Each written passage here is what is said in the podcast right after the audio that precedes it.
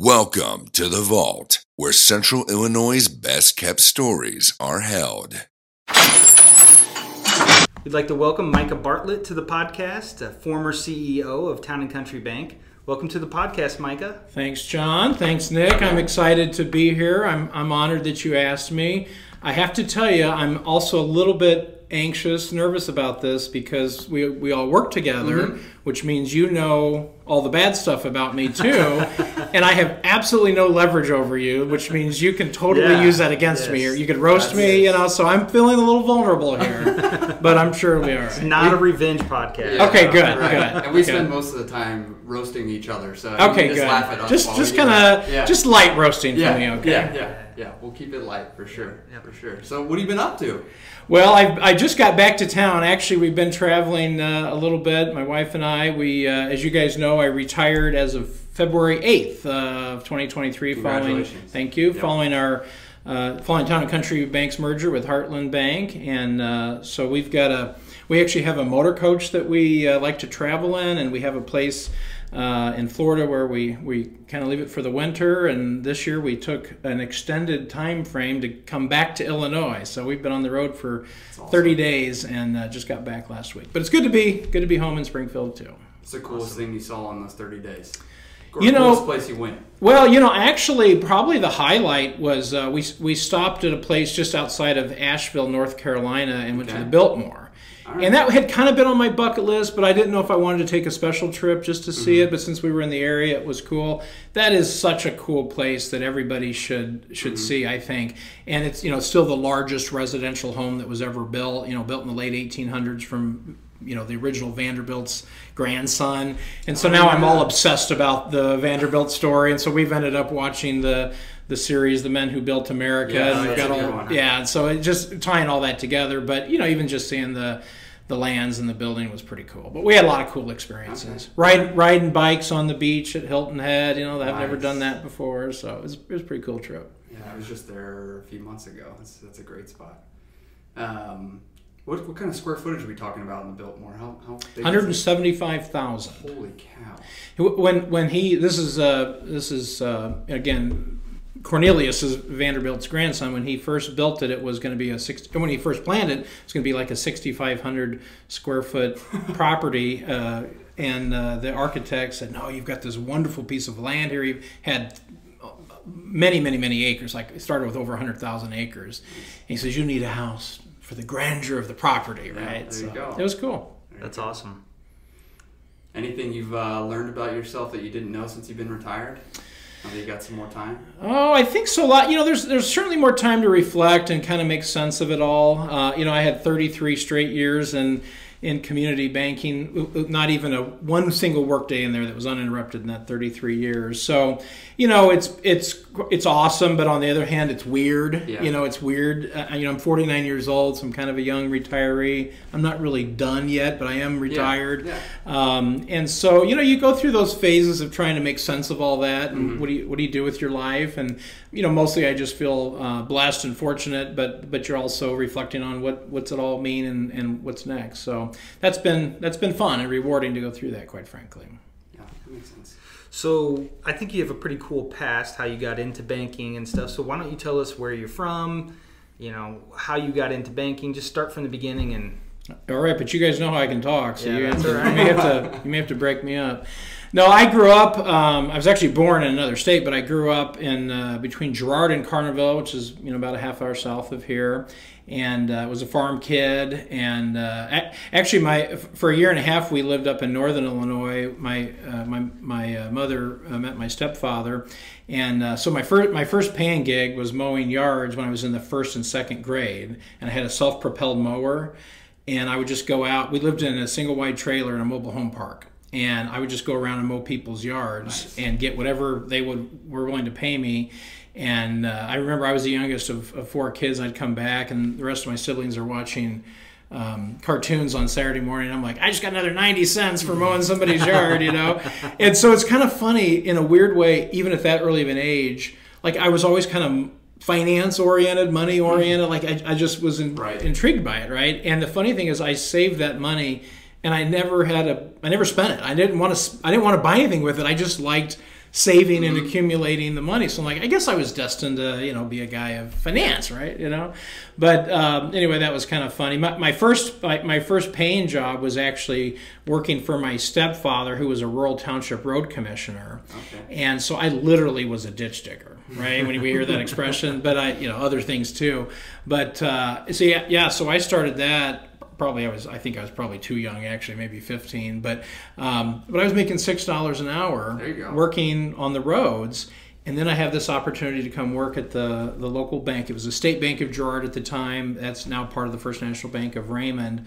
And um, and my my uh, business teacher in high school uh, uh, the bank had reached out to her to look for some recommendations just for some high school students as like summer tellers. Nice.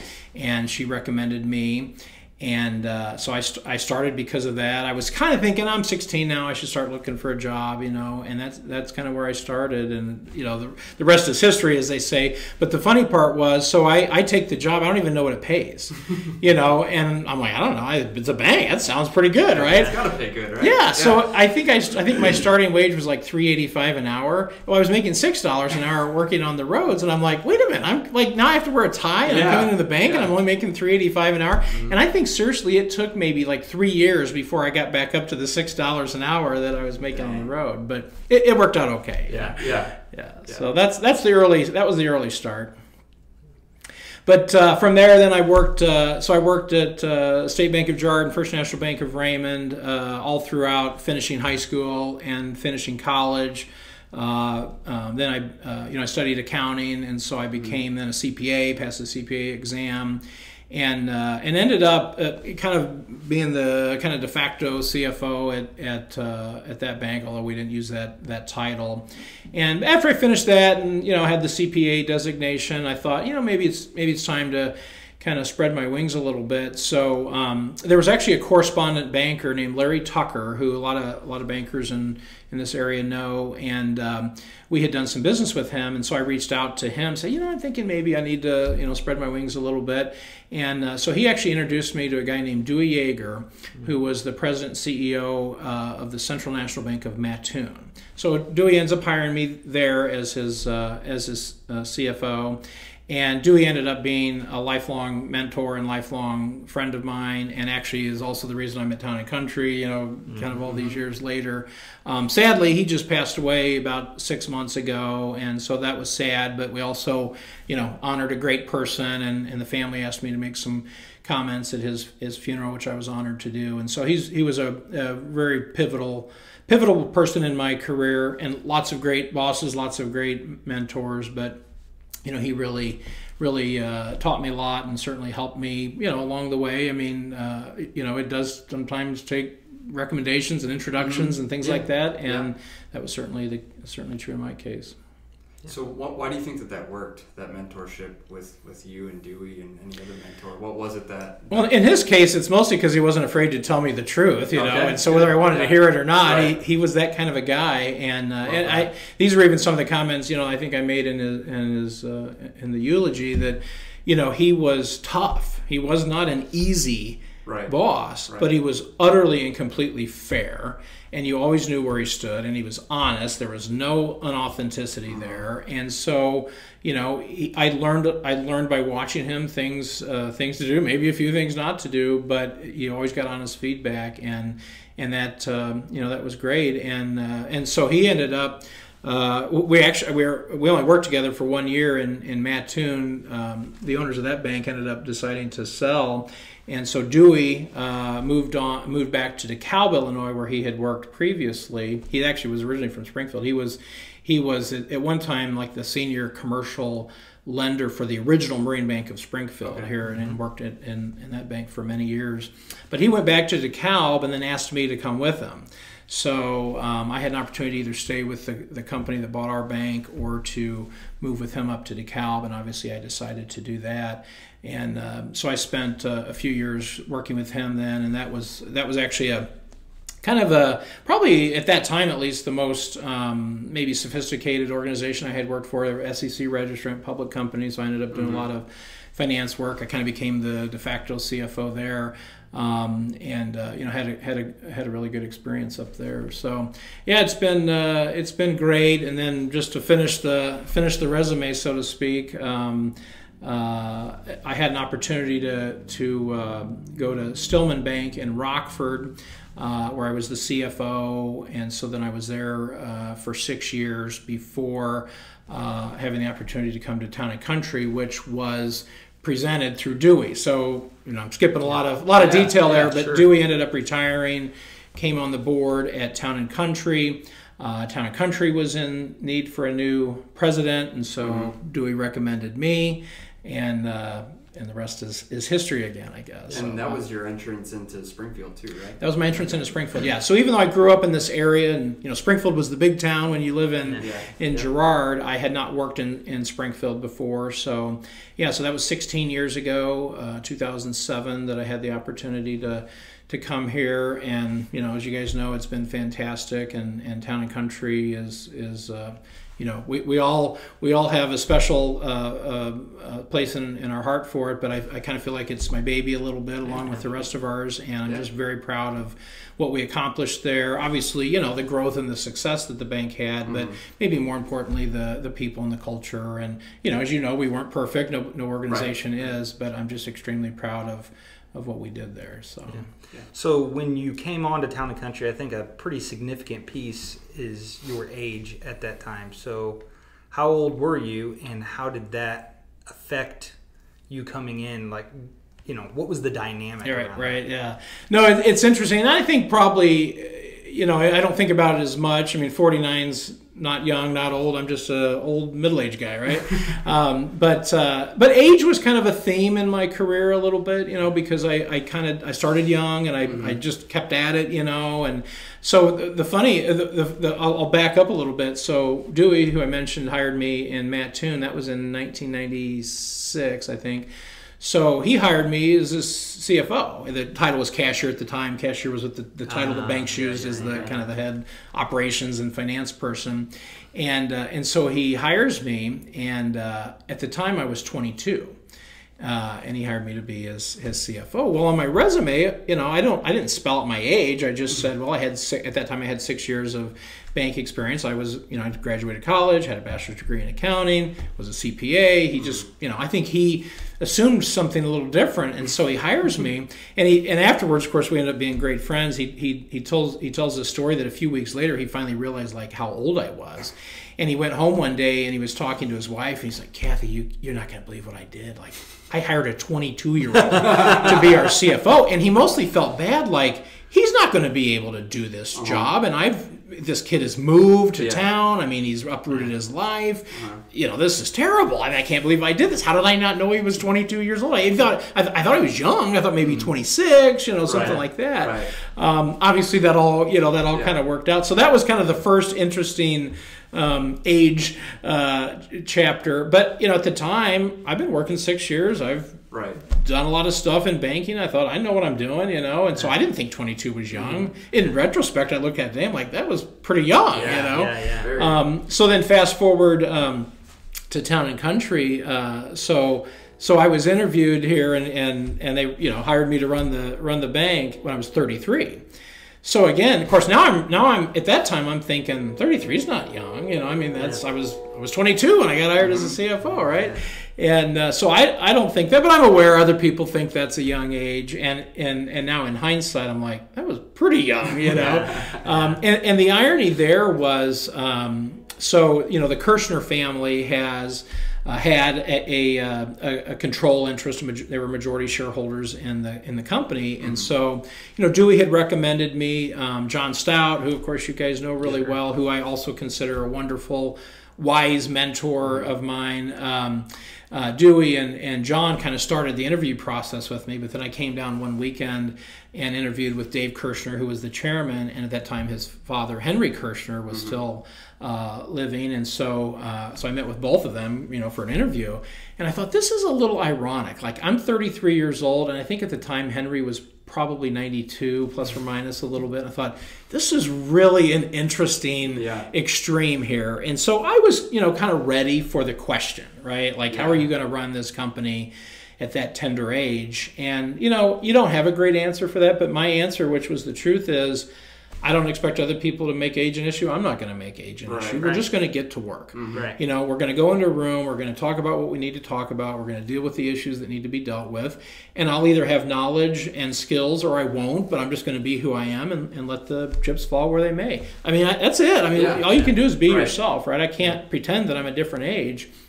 And but to your, you know, to to an element of your question there, what was that like? You know, I'll be honest. You know, in, of course, in the end, you just get comfortable in your own skin and everything's fine. In the early days, there was times I was walking around the halls like, am I really running this place? I mean, this Yeah. is a little weird, you know.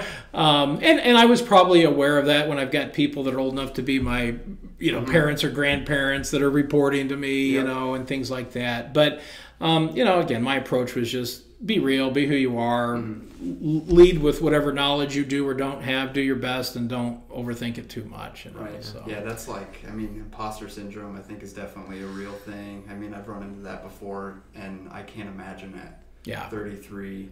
You know that would I don't know. That'd be It, it's epic level of imposter syndrome for me. I. Yeah, it, it's funny because you know, I on the one hand, you know, one of my big beliefs is you know I'm, really into just be real, be authentic, don't try to be something you're not. Um, on the other hand, I am totally a product of fake it till you make it. Right. You know, and, and it wasn't like in a fake way, Right, but it was also like I don't know, I don't know that I don't know this, and um, and honestly, um, I had some folks ask me the other day, like, what's the what's the thing that you know now that you'd like to tell you know the younger version of you?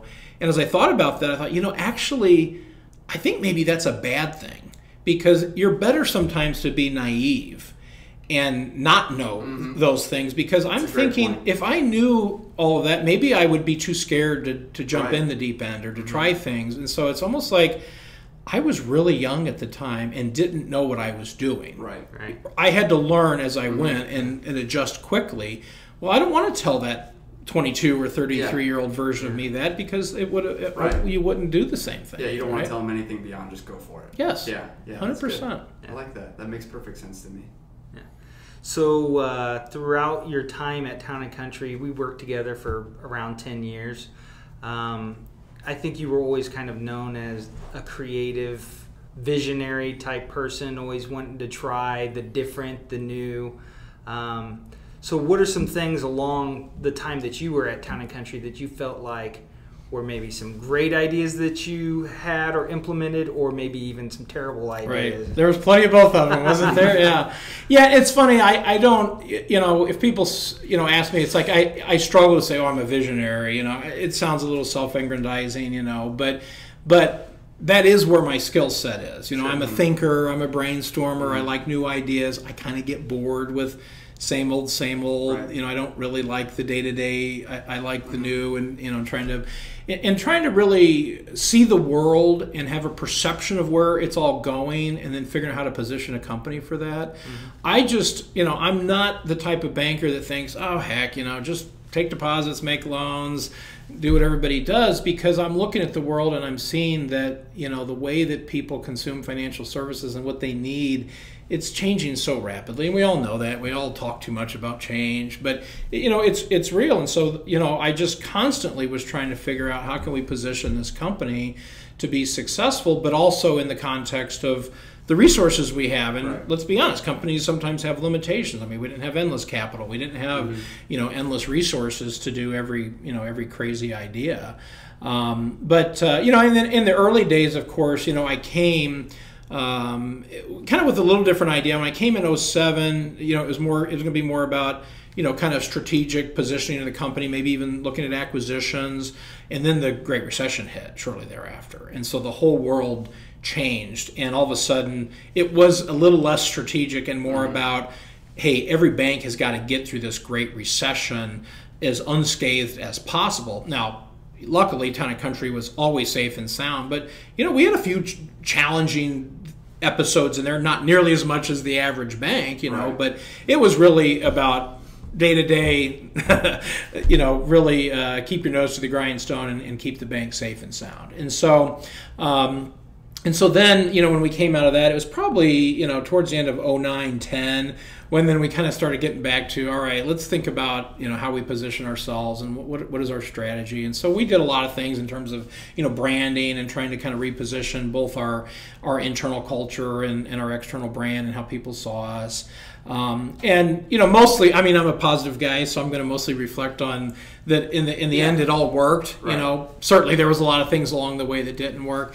and you know and, and I'll, I'll make it more about me you know i think the things that didn't work quite frankly were when I wasn't in those earlier years, I wasn't as clear about if you're a visionary, be a visionary, but that probably means you're not very good at implementation and that was maybe where we struggled a little bit was we had great ideas and great mm-hmm. vision and things like that. And we did good but we probably could have implemented better sure. right? We could have made it more tangible. Yeah. we could have sure. put better process in place or whatever.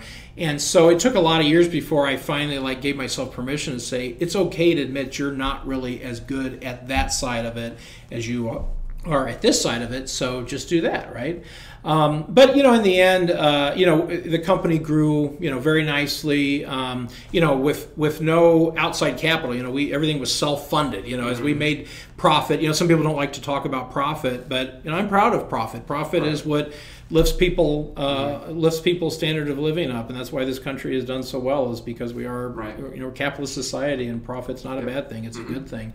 And in our case, um, over 90% of the profit that Town and Country made every year stayed in the company. It, it, stayed in the company, so that's how we were able to fund our growth. Was because as we as we made more profit, we retained it. We never issued a dollar of new capital the whole time I was there. And you know, when I started, when you take out the noise, um, the company was making a profit of about a million dollars a year when you mm-hmm. take noise out of the numbers. Right. And in the end, when you take noise out, we made about twelve million dollars a year. Wow. So you know, going from one million a year to twelve million a year, That's, and you know, all, yeah. all throughout that, and but retaining that profit is what you know again funded our growth. We were about 350 million in assets when I took over. We were over 900 million in assets in the end. You know, that's not the, the best growth story ever in terms of a bank, but in terms sure. of self funding, right. it's pretty good, right? And, organic. Right. And that was, yeah, and it was great. It was a mix of organic, more organic, and then to some extent acquisitions. We did do three acquisitions during that time. Um, and so that helped. But when you really peel back the, the numbers, you know, with you know everybody knows when you do an acquisition, you, you grow and then you there's a little bit of attrition with that because mm-hmm. change creates controversy. You right, know, and some customers opt out of that.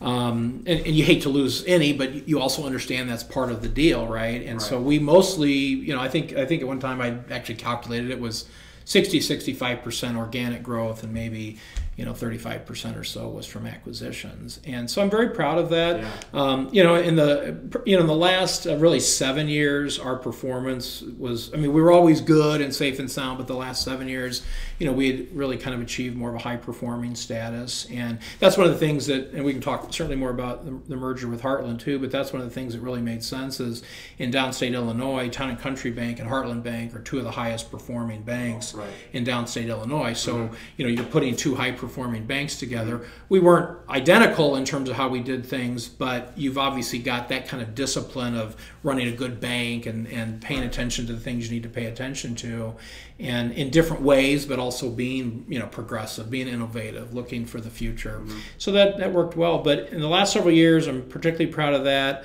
Um, you know, we, we started to get very focused on what, what we um, what we were doing. And so I think one of the things that's a challenge for a lot of community banks is the all things to all people idea yeah. that, yep. you know, hey, we're in the right. community, we're regulated, we've got to serve everybody, we've got to do everything and that's that's great. I mean, and I kind of get that, and it's mm-hmm. it's warm and fuzzy, and it's apple pie and motherhood, right? Yeah. But on the but it's not a great business strategy, you know, because if you're not focused, mm-hmm. it's hard to get good at things. And so, as you guys know, we did everything as far as what a typical right. community bank does, but we got very focused. You know, commercial banking, mortgage lending.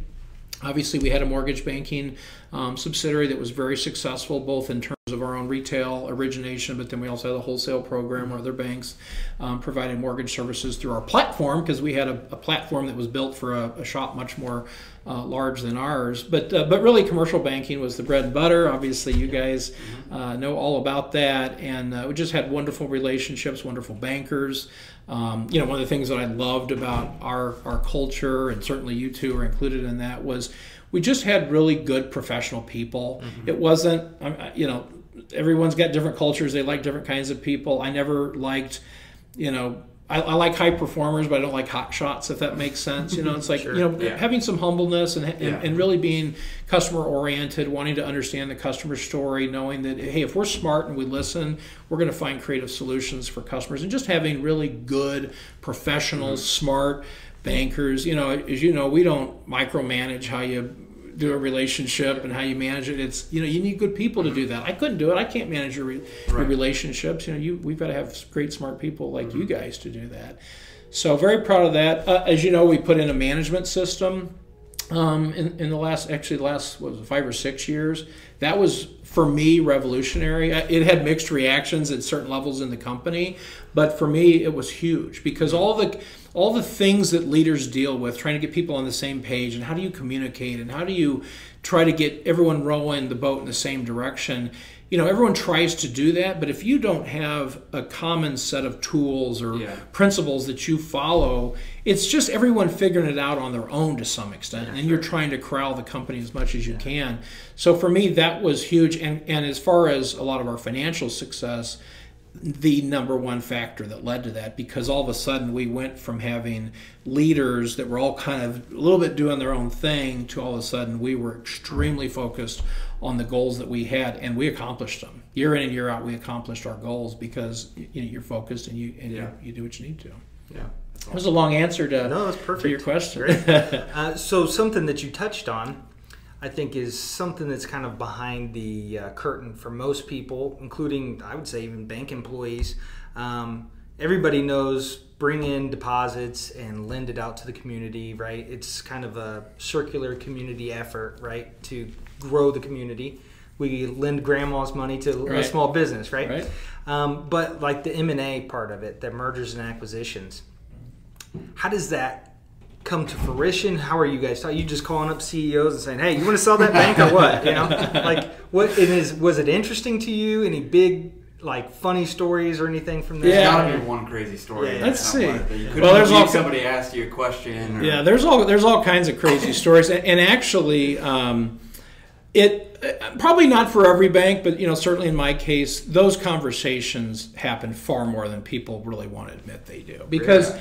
It's kind of like I mean, it's the corporate equivalent with dating, maybe speed dating, Sure. right? Like everybody's looking, Yeah. everybody's looking for a date, right? Yeah. And, um, and and I think you know, from the business perspective, um, you know, maybe it's a little bit oversaid, but I don't think so. I mean, this is a scale business now. You need scale, you need the resources to be able to keep up with, you know, technology and, and innovation. And, you know, we think about it just in the terms of the United States, but you look at other countries, even like China, China's much farther along than the United States in terms of like digital, you know, currency and, and, and digital banking and, and things like that. And so, um, you know, the, the United States is a very fragmented banking market still, um, even though people don't love that there's been this mass consolidation of banks.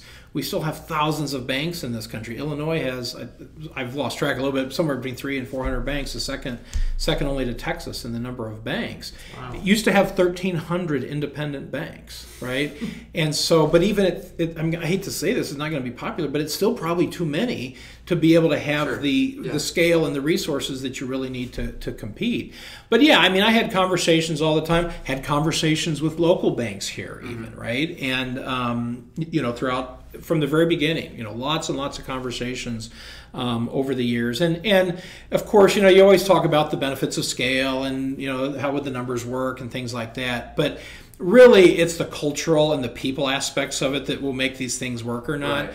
You know, for a bank, you know, even in a merger, you know, one bank's really the buyer and one bank's the seller, of Mm-hmm. course. And for a bank to be sold, somebody ha- a human being has to want to sell that. A human being in, Yeah. in power or influence has to want to sell that bank.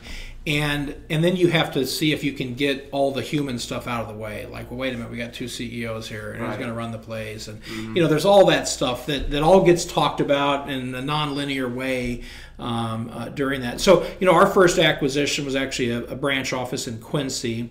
That one happened to come through, you know, that was a branch sale of a much larger institution. And so they were just kind of, um, you know, rationalizing their branch network. And so it happened to be some investment bankers that I had met up in DeKalb, you know, I don't know, 10 years, 15 years before oh, that, oh, cool. that reached out to me. And so then that was really our 1st mm-hmm. um, our first acquisition and, and was, was pivotal, I think, for us in terms of just taking that first step to say, hey, we're not just the same town and country. Like we're going to do these things. We're going to innovate. We're going to try new things. We're going to push ourselves. Mm-hmm. We can do this successfully.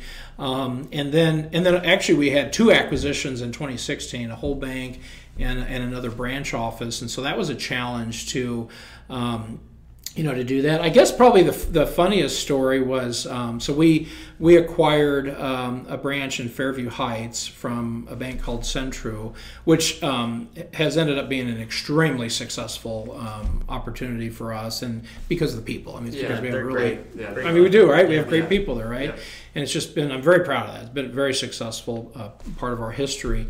But uh, the the bank that was selling that branch, the CEO was a friend of mine, and actually had also worked for Dewey. I mean, just these oh, these small yeah. world things are just really interesting. And so he and I talked, and their bank had actually had some some challenges, and he was the CFO named CEO to kind of help the bank fix their challenges. Mm-hmm.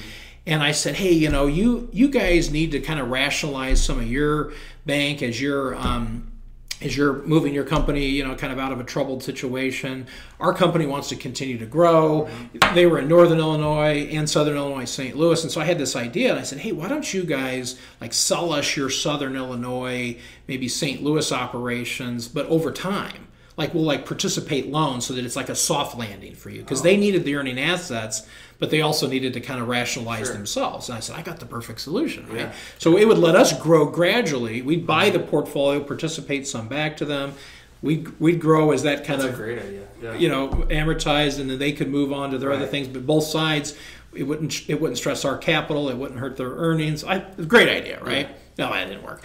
So, um, but but eventually the CEO called and he says, "Okay, Micah, you know we actually are going to sell you know some of these branches. So I'm gonna I'm gonna have an investment banker reach out to you. We are going to go through a bid process. I'm sorry, I know we've talked about it directly, but we're going to go through a bid process. I'm like, yeah, that's fine. I'll wait to hear from the investment banker. I never hear.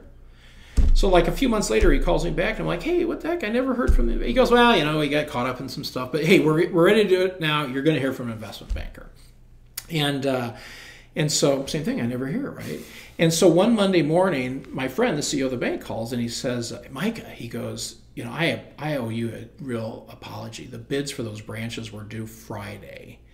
He goes, but when I told the investment banker to make sure they reached out to Town and Country Bank, they reached out to a Town and Country Bank in Missouri, not yours. Ah. And so like I had to like double time it like okay, we got to figure out whether this is an wow. acquisition that we want to do. And so you know, I had I had already been to uh, I'd already driven the market and we were actually looking at, at three locations.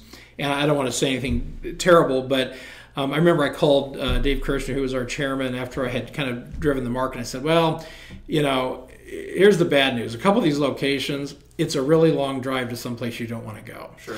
And so I'm like, sure. so I told I told uh, the CEO, I said, look, here's the deal. I'm interested in Fairview Heights, but I'm not interested in the other ones. Right. And so, if that can work, great. If it cannot work, no hard feelings. You know.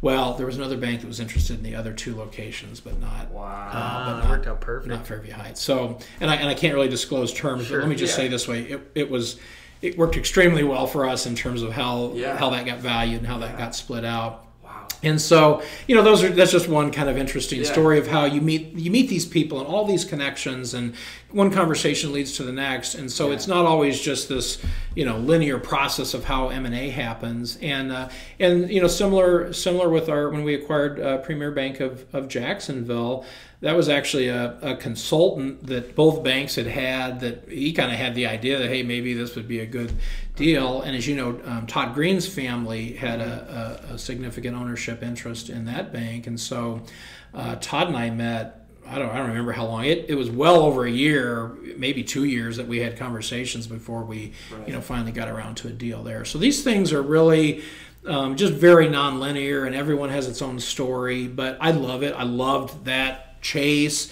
Um, I wish we could have done more of that, mm-hmm. but again, everything we did was self-funded. It was all cash Right. acquisitions. We didn't raise capital. We didn't issue stock as part of that. So I couldn't chase it as fast as maybe I would have liked to if I'd mm-hmm. have had that you know capital checkbook right. Right. But nevertheless, it was good for us, and on, all the acquisitions worked out well for us, and so you know very proud of that part as well. I always imagined that at any of those CEO summits where all the banks CEOs get together, that they're just you know talking about this stuff all the time. You know, It- well, who's buying, who's selling. and all that. Absolutely, it's a it's a huge topic in every conference, but there's actually one conference in, in Arizona each year. I've heard of this. Yes, and it's called the Acquire or Be Acquired Yes. Conference, Right. AOBA. Right, Yeah. Yep. And really, that's a big conference that people that are in that game they go to that, and it's just a good conference otherwise. But it's loaded with all these investment bankers. You know, Yeah. they're going to buy you cocktails and dinners Uh-huh. and stuff like this, and and and they have it. You know, a couple different ho- hotels they have it up. But there's all these side rooms, and there's all these side meetings going on. Everybody's talking deals So down it's there. exactly what I thought. It It's was. exactly what you think. And the funny thing is, if you're a banker sitting in the sessions, you're probably not doing deals because all the bankers that are doing deals are skipping the sessions because Yeah. they're having side Right. meetings or Right. whatever.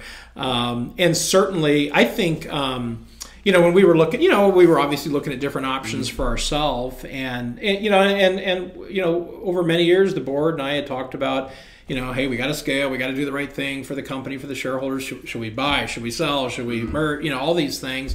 And I think I left one of those conferences, and I came back and I wrote a wrote a memo to, to Dave and the board. I think there were seven different options and conversations. Hey, this thing might have That's some legs. cool. This was cool, but I don't like it. You know, Yeah. and so it's just that kind of stuff was constantly going on. And I'm sure you, know, you guys probably knew that in the bank, but those are the things that when you're like, what, what the heck's Micah working on? What's, you know, what's he doing? Like those are the types of things that are always going on, Yeah. as you say, kind of behind the scenes. you know. Yeah. Yeah. No, that makes perfect sense. So was there some big crazy idea that you really wanted to do that either wasn't possible or Like a branch in couldn't Seattle. get it to? Yeah, yeah, yeah, yeah. It some big dream Um, that you. you know, actually, Henry Kirshner was uh, was probably the one. Sometimes that had the big the big crazy ideas. He he really wanted the bank to open an office in Florida. Um, Seems to be a 2008. thing. Yeah, but yeah, but maybe at the wrong time. But it it, it, it all worked out. No, I think um, you know. I mean, I had a ton of crazy ideas, I guess. But you know, I'm I'm I'm this kind of brainstorming guy, but then I'm Right. also the CPA. So it's like at the end of the day, I'm not reckless. You know, I'm mm-hmm. not going to do reckless Sure. things. But I think my big my big thing, just you know, this is more kind of from a finance perspective, and, and we we were starting to work on this. Is this is a little wonky, but kind of the debalance sheeting of the industry. I mean, you know, banks are very focused on their balance sheet. Mm-hmm. Take deposits from grandma, we loan money to the small business, you know, whatever. And, um, you know, they're just going to constantly be more disintermediation. So it was really trying to position the bank to, to make the balance sheet less relevant. You know, every bank, when you say, oh, hey, tell me about your bank, oh, they want to talk about their asset size, right? Yep. Well, you know, in our in our case, you know, we were also focused on revenue more so than a lot of a lot of banks. You ask what their revenue is, the CEO may not even know the number. They don't quite think the same way that other businesses do. Well, we also That's grew surprising. we grew our revenue from 13 million to almost 50 million, well into the 40 millions in that same time frame too. Mm-hmm. That's pretty significant Yeah. revenue lift, right? And so I, I was trying to position us to be more nimble like other businesses where it's not so much about the balance sheet because that's what limits a bank's growth. Mm-hmm. You have to have capital to support the assets and you have to have deposits to make the loans. Mm-hmm. But what if you have a business model that's not as a first party to that but as a facilitator or whatever, then you can grow as quickly as what you are strategically able to do that. And I still think that that's where it's going. And so banks talk about, oh yeah, we need more, you know, fee income or non-interest income sources, which is the simple view of that. But the but the bigger view of that is, you know, how do you legitimately have a different business model where you're still fulfilling the financial needs mm-hmm. of whoever your constituency is, but maybe doing it in different ways where it's not you're not limited to your growth and how quickly you can scale. But uh, so those were the those are kind of the crazy ideas, and we so we nibbled with that. Obviously, you know, our mortgage business that's an off balance sheet Sure, yeah. business, you know. But it's it's also why we got into some of the other things we did, like the SBA program, and even like doing some of the affordable housing and some of the other kind of niche things that we had done over the years. It was all about you know, seeing what will work and then trying to position ourselves where we can remove kind of the, the limits to growth. Mm-hmm. Did we ever look at buying any sort of outside companies, accounting firms, anything? I mean, we had a, a share of a title company, obviously, which Yeah. is a common practice for banks. But uh, was there any? Yep. Yeah, we looked at we looked at insurance agencies. We looked at even kind of some joint ventures uh, along those lines. Um, I'm trying to remember. I mean, there was uh, looked at uh, looked at some specialty finance businesses. Uh, there's a lot of things we looked at. We obviously didn't didn't uh, didn't bite and. Um, and, and so those those made sense. I mean, everything you've got to just really, you know, th- th- this is why I think having a solid strategic plan, core values, mission, being very clear about all that stuff, and not just words on a sheet of paper. Like, do you really believe it? Does this really have meaning? Not just, you know, me. I mean, I like to have pretty brands and, and expressions and things like that, but I also want the business behind that to make sense. And and that's the thing where you've got to have that filter, or else it's it's squirrel. You know, you're just looking for the next squirrel running down the road. And so we were pretty disciplined about does this fit with what we've said, how we're trying to position ourselves. Well, as you know, it's harder to find something like that that does fit than than doesn't, right? And so um, a lot of those types of acquisitions come with great opportunities, but they also come with ch- their own unique challenges that could throw you off of what your your positioning is. So, you know, in the end, I think we grew. Um, we pretty much grew as much as we could, given the the limitations that we had. So, um, you know, we we we only did two or three things of the hundred ideas that we had, but it, it, they they mostly worked. Yeah.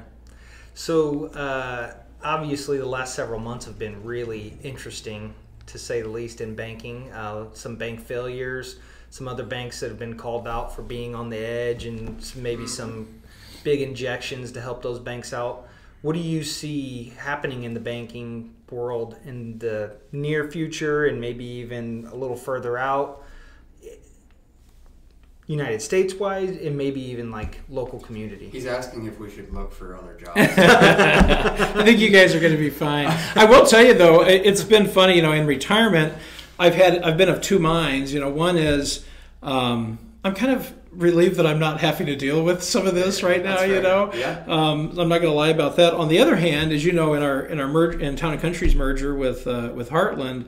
Um, you know, there was stock and cash involved there. I preferred the stock. We let our shareholders kind of choose, and then we made it all work. And I, I wanted the stock because I really believe in the combined company. So I'm still pretty heavily concentrated in uh, in in Heartland. I'm a big supporter of Heartland for a lot of reasons, but partly because I'm a shareholder. Um, and uh, so so I'm a little anxious about you know the bank stocks have kind of been been beat up a little bit.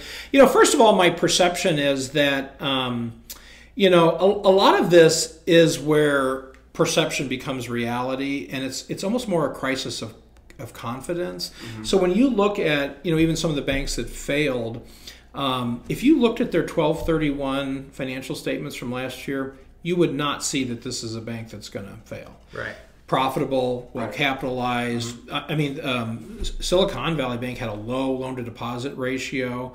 Their the, the problem was, you know, this is again getting into the details of banking. They had a, a reasonably long duration bond portfolio, safe bonds. They were going to get all their money back from those bonds, but the market value of them changes as interest rates change, right? So with this huge spike in interest rates, they had a devaluation of their bond portfolio. Had people not panicked about that and just stayed calm, it would have been fine because eventually they get all their money back. It's just kind of accounting, right? Mm-hmm. But that phenomena created panic in some people, and then you know you, you guys have heard the stories. Some people are you know, kind of mm-hmm. saber rattling about that, and all of a sudden they had a run on the bank. That's in, in the end that's why banks fail. It's a liquidity crunch.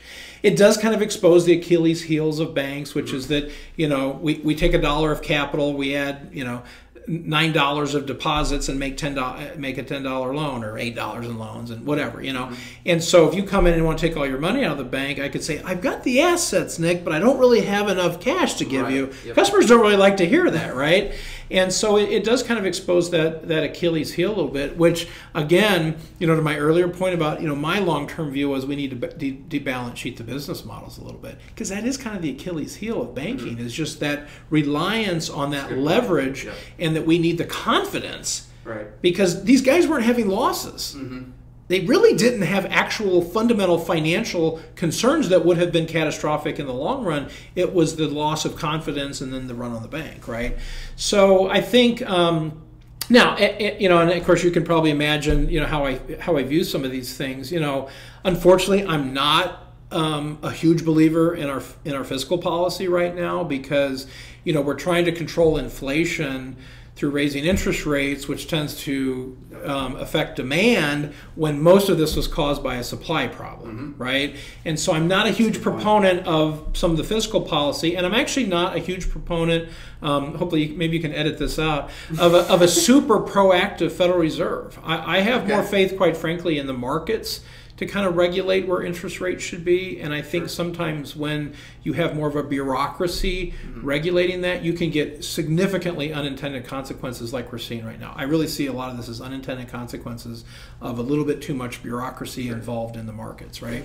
Um, so, having said all that, it, it basically comes back to what I said. I think there's going to continue to be consolidation in banking, and I think that debalance sheeting the business models is going to continue to be important.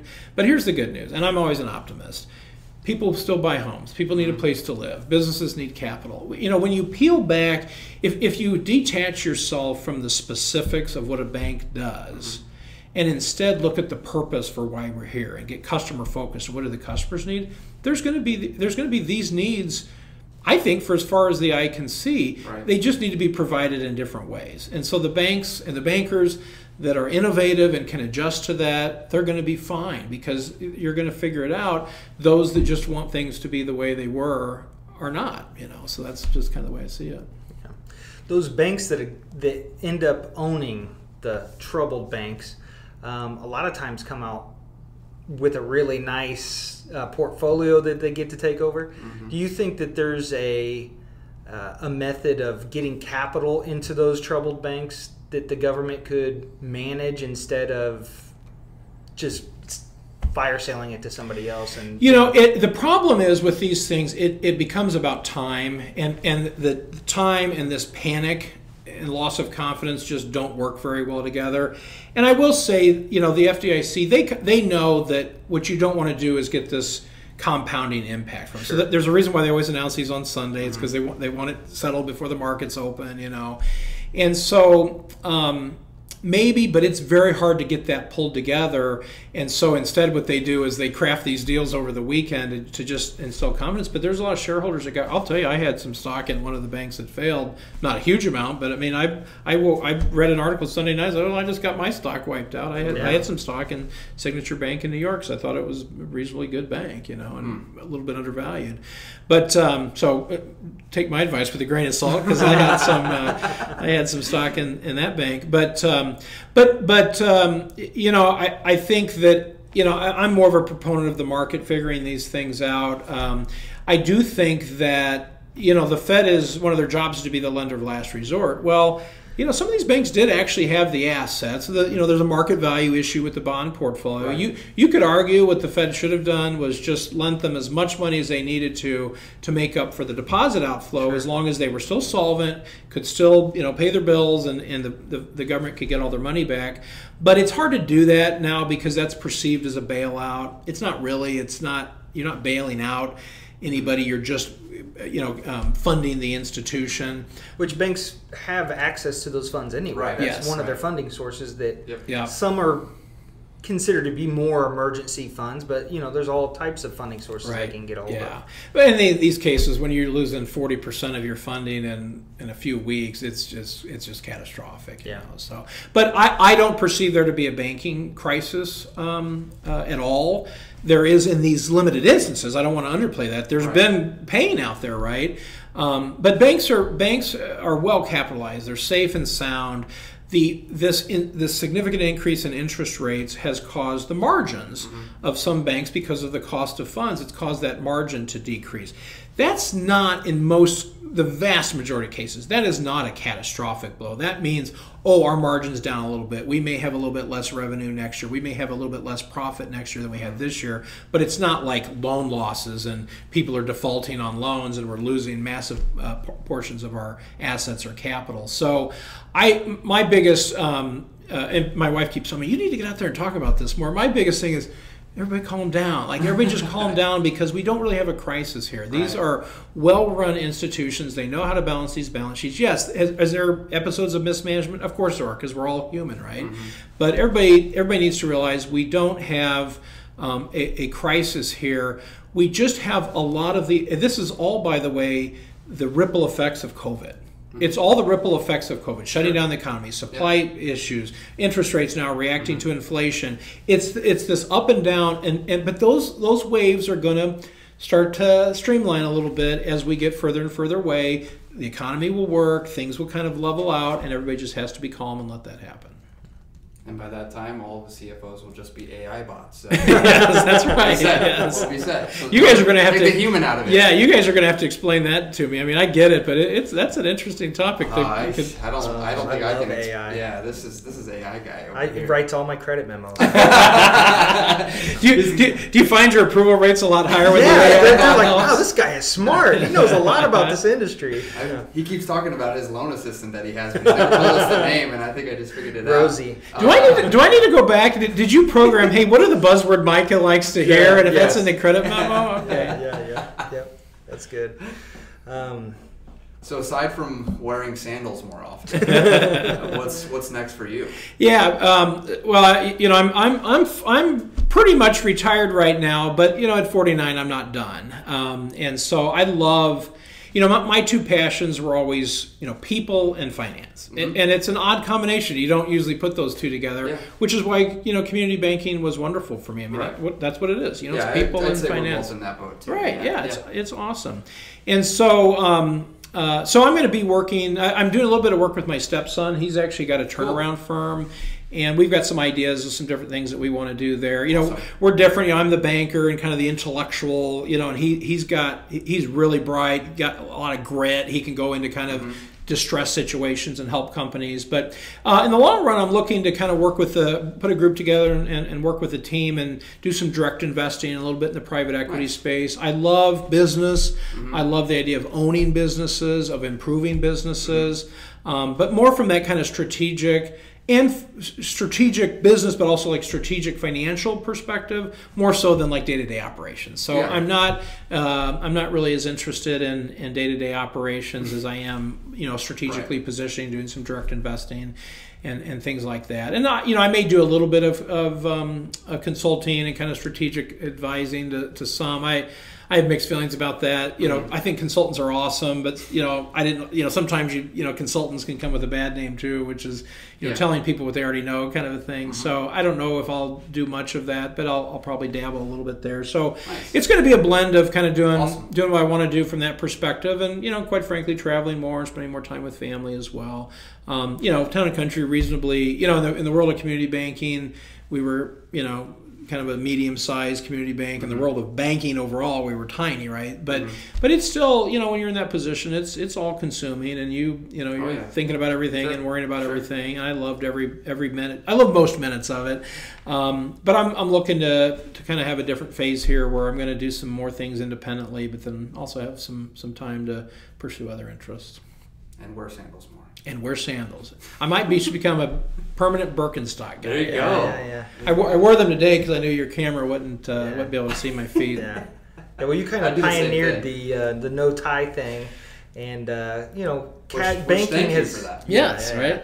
Banking has uh, gotten a lot more casual. It I think you know CEOs, business people in general are are much Yeah. more casual. You see a lot more sure. polos, and you're actually starting to see more jeans and polos, Right. and uh, you know the stuffy suit is kind of uh, it's appropriate at times, but it's not necessarily a, a day-to-day. type Yeah, and, and you know my real perspective there. Um, again, for me, everything comes back to be real, be yourself. Don't be fake. Don't be phony. Don't try to act like you're better than other. people. We're all just doing our thing. Yeah, you know, sure. everybody's just trying to have a relationship and, and do things. And so, you know, my real view was. Um, be yourself and be appropriate for whoever you're doing business with, Sure. you know. But um, yeah, I think uh, um, you know, there's everybody's got different views about that. It's fine. Nobody's right. Nobody's wrong on that issue. Should we be casual? Should we be formal? Um, but you know, my thing is let's just be real. Let's be who ourselves and don't be intimidating. You know, I, I, I never liked I never liked the aspect of banking that you know somebody's got to come in and sit across the desk and Right. beg, beg for Yep. somebody to make a decision Yep. about them. It's like no, it's a relationship. Mm-hmm. It's two way. Yep. You know, we're we're honored to have people do business with mm-hmm. us, and it's two ways. So Yep. that's that's the the feeling I wanted. Yeah. Yeah, I'm gonna try to see if I can get Steve to let me wear shorts. don't do that. We don't need that in office. He's a little more old school, you know. But, I, but he he likes not having the time Yeah, too. he has a sweater collection like you wouldn't believe. Yeah. Ask him ask him Straight from the. Cosby Show. Ask him sometime about what his what his wife and daughters did one time in his closet though, because Uh-oh. they had a they'd had enough of some of the out of style sweaters. So. That's funny. Yeah, they keep him uh, updated, even his office decorations and everything. They Oh, just yeah. come in every once in a while and refresh Oh, it yeah. for him. So That's Yeah. awesome. Yeah. It is. Yeah. It is. Well, what else? Is there anything else that you want to talk about, or? No, I'd probably rather sit and ask how you guys are doing, but Yeah. uh, I do want to tell my one Micah story that I Uh-oh. that I kind of we had some stories, but kind of reflect back on uh, when I was a branch manager at our Dirksen location. I think you probably remember this. Uh, we had a meeting, and uh, for some reason, I don't know why we ever did this. I don't know if it's a common banking practice or not.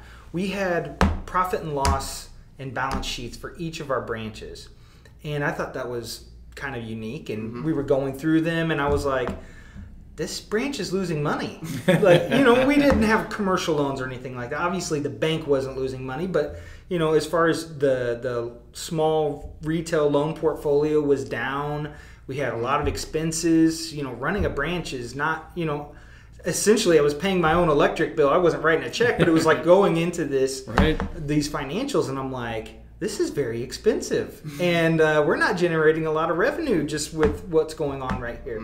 And I remember you on a legal pad just, you know, John, if you do this, this, this, this, this, this, uh, I think you could, I think, you know, over the next couple of years, you could be profitable. And I'm like, wow.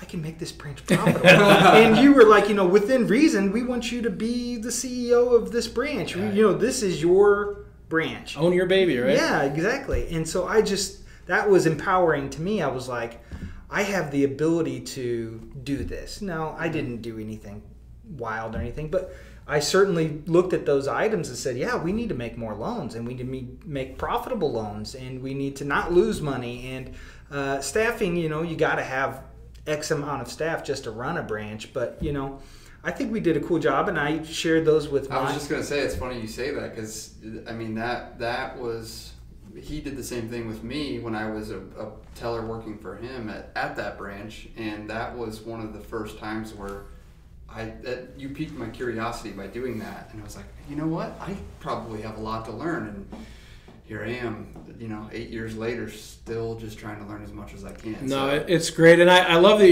you, bring it up because you know, well, of course, first of all, you know, in bank, it's it's all about where you attribute the revenue and who gets credit for Right, different things sure. you do, right? But but um, you know, I loved that, and quite frankly, you know, I loved that you asked because Mm-hmm. that was a point of difference, right? Most people weren't. They were trying to figure out, hey, how do I get the branch open on time? How do I Right. deal with the teller Yep. that didn't show up for work today? You know, I got a customer that's Mm-hmm. screaming. And that's all important, and you got to deal with that too. But having that business sense, and that's where I wanted people to feel like, yeah, you you run this thing. Like I'm not going to run this thing Right. for you. You can do it. So I love that you asked, and quite frankly, you know, one of the things I love to do is do that. You know, take the sheet of paper out. I'd like to, you know, I like to share. I like to, uh, whatever knowledge I do have, I want to I want to lay it out. But I also want to know what you think and how does all this work, right? So that's a that's a big uh, a big passion of mine, and that's why also like where my interest is with kind of this idea of kind of some direct investing and ownership. Again, I don't really want to run the thing. I just like working with people and mm-hmm. sharing what I can know. And hey, let's put two smart heads together. So no, I loved it, and it, it told me uh, many years ago, hey, John's somebody who cares. He he mm-hmm. he wants to be successful. He wants to do more than just show up and collect a paycheck. And that stuff, whether I say it or not, that stuff you're always looking for that. CEOs are always looking for that. Everybody, you know, they say, oh, I wish I could have an opportunity. Well, opportunities are sometimes taken. Yep. You know, you got to raise your hand. You got to be seen. You sometimes you got to do something before it's even in your job Yep. to be seen that way. And that was a good example of where I saw that in you, and uh, and I think it's worked out for you too, right? I mean, it really helped. I think for you to kind of move forward in your career. So Yeah, I've grown a lot working for Town and Country. I appreciate all the the opportunities I've had. So You want me to tell my Micah story? Yeah, now? tell your mic. Uh-oh. Oh tell my no. Micah story. Is this is this where we end with the roast at the end? no, no, no, no, this is good. This is good. So, uh, as you know, this is my second time around with Town and Country Sure. now Heartland. So the first time, Although I think the first time you used John more in your emails, right? I think the bank just put John on everything. But yeah, yeah. Uh, You were always Nick to us. Yeah, exactly, exactly. So the uh, uh, the first two years, you know, while I was going to Lincoln Land, was working there and just a place to do homework, and then decided I was going to move to Champaign and, and go work for a bank over there. Not because I didn't like what I was doing; it was just I, I had originally planned to go to school over there, and you know, was moving out that way anyway. So Town and Country didn't have a branch there, so. I was really nervous to leave because I had such a good experience for the for those first two years. So the, the my last day was two other people's last day as well, and one of them was a good friend of mine, Tom Johnson. Right. You probably remember Tom, and then um, uh, our marketing person Stephanie was her last day, and I don't remember who set this up, but they there was a going away party set up for Stephanie, not for Tom and I, because we we had we had kind of kept it secret not not secret, but we did we didn't want to leave, so you know we weren't really trying to make a big deal out of it. Didn't we weren't there long enough to earn a going away party either. But anyways, long story short, we went to uh, Brick House and we were all sitting around the table, and it was a big going away party for Stephanie. And at some point, somebody was like, "Well, isn't it? It's Nick and Tom's last day too." And you you slapped your hands on the table and said, "What the hell?"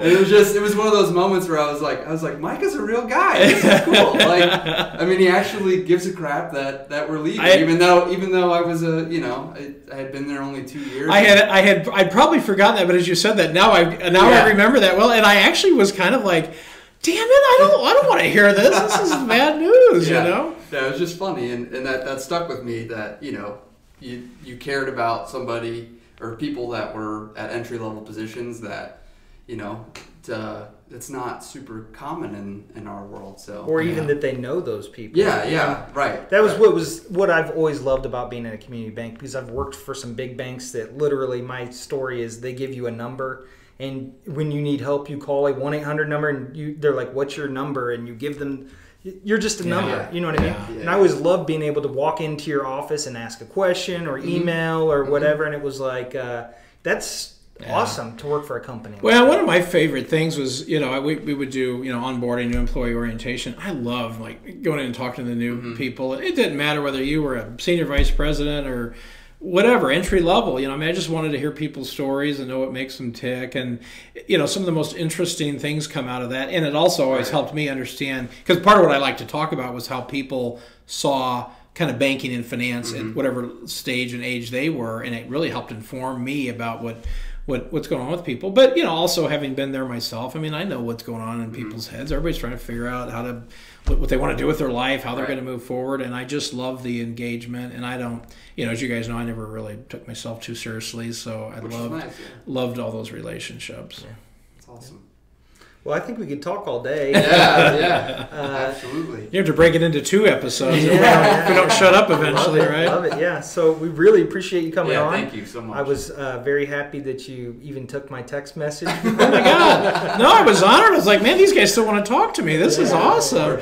I'm super happy to be here, and I'm super proud of you guys. And I- I'm I'm just honored that uh, to be here with you. And I'm I'm glad that you're with the company. I'm, a, I'm a, again, as I said, a huge supporter, and I think you guys are are really uh, you've already done great things, and you've got a lot more to do. And I think this is one of them. And so, congratulations. Yeah, I only got four years to become CEO to stay on, stay on the, the Yeah. Micah path. Do it. I'm Do it. already like way, way behind. I don't know what's going on. Yeah, anyway, all right. Well, thanks for coming. Thank coming you on. guys. Appreciate Yeah. it. Yeah. Yeah, thanks, Micah. Great. The Vault.